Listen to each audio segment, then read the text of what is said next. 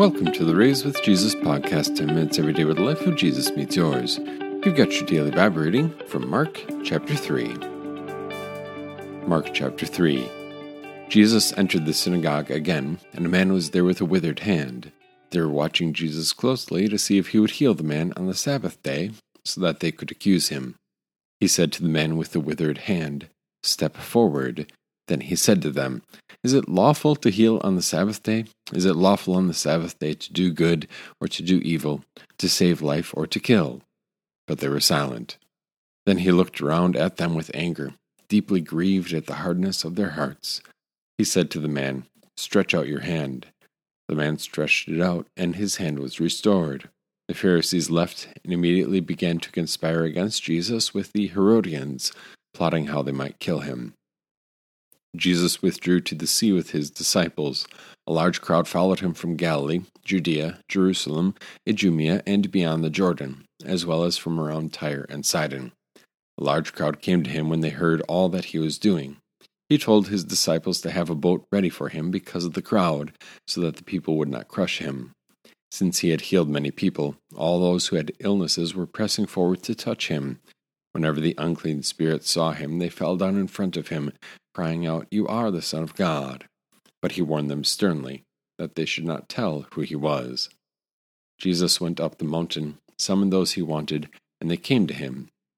He appointed twelve, whom he designated apostles, so that they would be with him, and so that he could send them out to preach, and to have authority to drive out demons.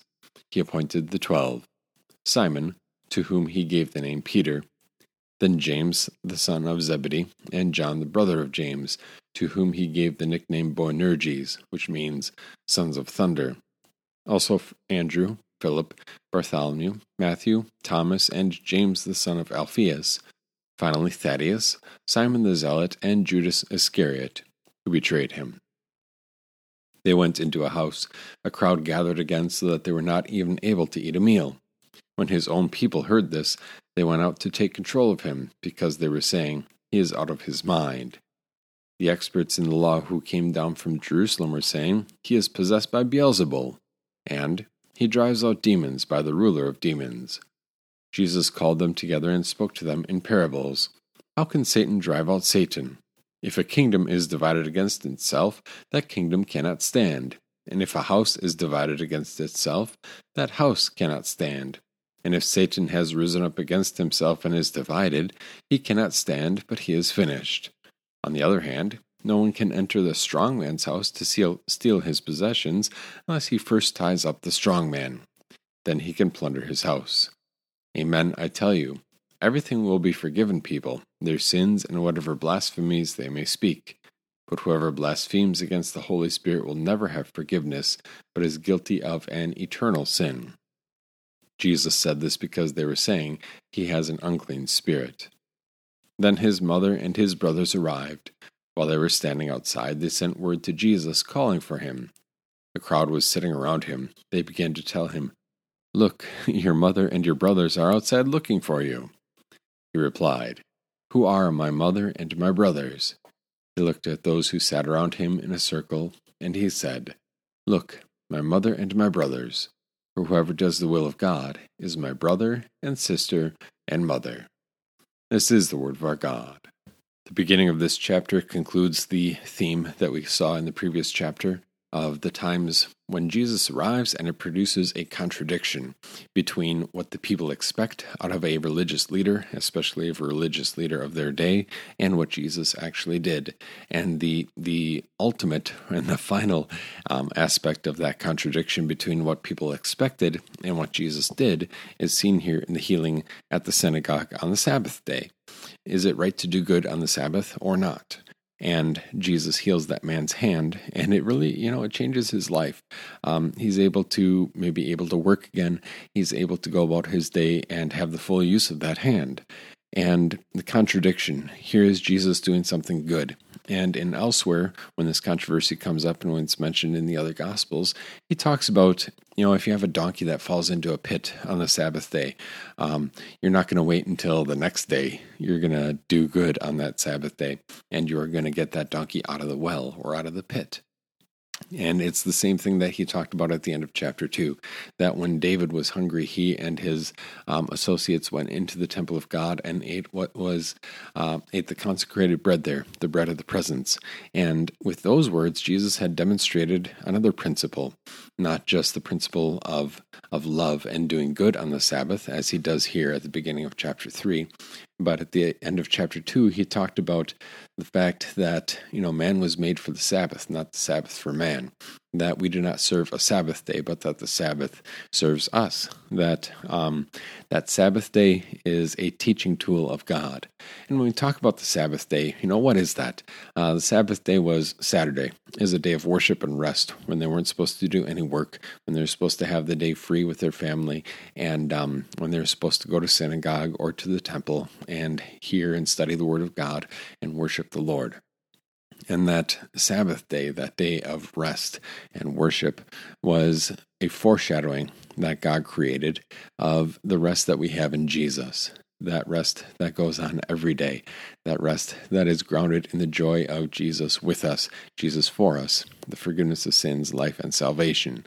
And that foreshadowing um, kind of comes to mind here. You know, when you talk about the Sabbath day, that you, might recognize, you might remember the third commandment remember the Sabbath day by keeping it holy. What does this mean? We should fear and love God, that we do not despise preaching in His word, but regard it as holy and gladly hear and learn it.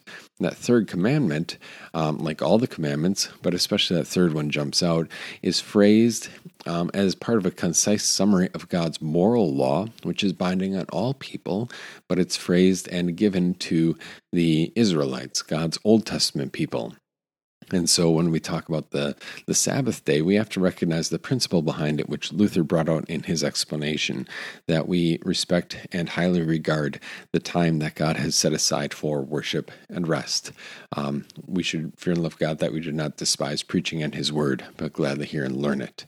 And so then, beginning in, in, verse 7, and we've got a new theme, um, not just you know, chapter 2, beginning to chapter 3, verse 6 or so, really highlighted the contradiction, highlighted the division, um, the contradiction within Jewish religious life, and the division between Christ and those people who wanted to maintain their idea of religion and that idea of, of really of works. Because even though the distinction isn't um, doesn't always fit with our terminology. Um, Tim Keller makes a good distinction when he talks about the distinction between religion and Jesus, um, and it's it's kind of a false dichotomy. I recognize that, but just generally speaking, religion in this world is a religion that says, This is what I do in order to work my way into God's good presence. And this is what I do as a as a result of my being welcomed into the presence of my God. In in any religion, that's that's the bottom line of it. And Jesus here presents something different. That he has come, that when he preaches his word. He shares the gospel. There he is present with all of his gifts, all of his attributes, all of his blessings for you and for me. And where Jesus is with all of his gifts, he brings joy, a joy that does not depend like happiness does, um, happiness depending on our circumstances and on what happens around us, but joy resulting from the forgiveness of sins. So then that that contradiction and that division really ramps up over the next five chapters or so, from chapter 3, verse 7, all the way through about the end of chapter 8.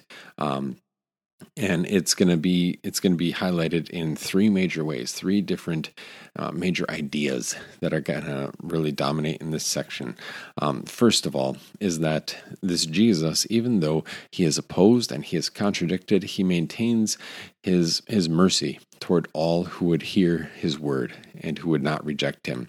He heals people, he frees people from the power of demons, raises the dead, invites people into um, into a meal together. He gives the Gentile woman part of the abundant mercies of the God of Israel when he drives out the demon from her daughter. Uh, the the sending of the twelve and the choosing of the twelve here in chapter three really highlights his grace and his willingness to be gracious toward the twelve t- tribes of Israel. Um, but secondly, the division between Christ and those who oppose him is going to become sharper and deeper. We see that in this chapter, which finds its parallel in Matthew chapter 12. Um, so we recognize that this is already a year, year and a half into the ministry of Jesus, um, because Matthew chapter 12 is about um, when we hear about the imprisonment and the beheading of John the Baptist. And, and Jesus has, you know, like nine chapters of ministry at that point because he has baptized all the way back in Matthew chapter 3. So, anyway, um, in the, the second major theme is this line of demarcation between Jesus and those on his side um, versus the scribes, the Pharisees, those who are willing to call him a prophet, but not willing to confess him as Christ. And even the, the bitterest opposition cannot turn him from his course as the one who would die on the cross for our salvation. He takes up his cross, um, and he he yeah he backs away from opposition at times. He silences the demons who proclaim him the son of Son of God.